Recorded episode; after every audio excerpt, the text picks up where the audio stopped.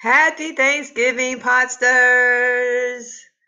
I know some of you might be still sleeping because it's Turkey Day, while the others of us are up, probably cooking, getting those last minute meal things started, or baking, or whatever we're doing. But I'm doing things a little different today.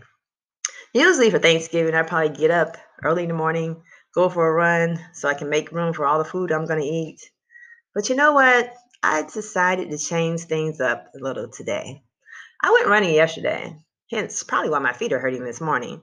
But I decided to actually enjoy a cup of joe and a little yogurt on the balcony. And I think that was a great decision. It was nice, the crisp air in my hair. You got to listen to the birds chirping, and just the peace and serenity of it all was wonderful. That's not to say I might not go running later after I feel that guilt trip after I've been eating all that food, but we'll see. What are you thankful for this morning? Actually, I had intended for this podcast to be triggers. You know, like when you smell something, it triggers a memory. Uh, but I think I'll save that one for later. Just to say what I'm thankful for, I'm thankful for family, friends, and the ability to ability to write and share my stories. I need you guys to uh, drop something down in the in the blog, on the Facebook post, on the Twitter post. Tell me what you are thankful for this year.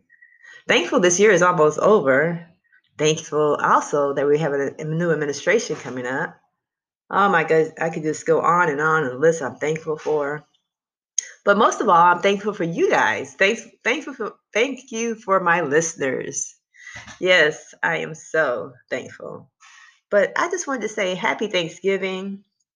Hope you guys are spending time with family, friends, being safe, um, doing the right things.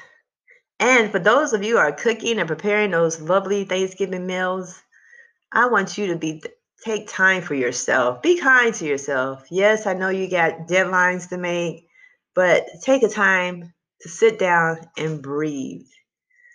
That's something we don't do a lot, especially if we're um, preparing the meal for Thanksgiving.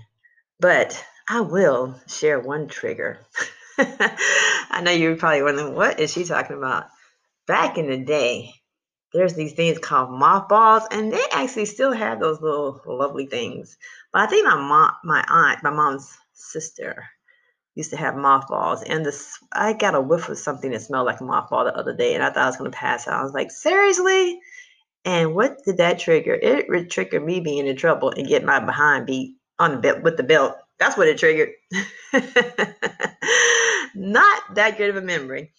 But anyway, Thank you again, Podsters, for listening. Have a happy and wonderful, safe Thanksgiving. And it's almost Friday. It is Friday Eve still. Take care.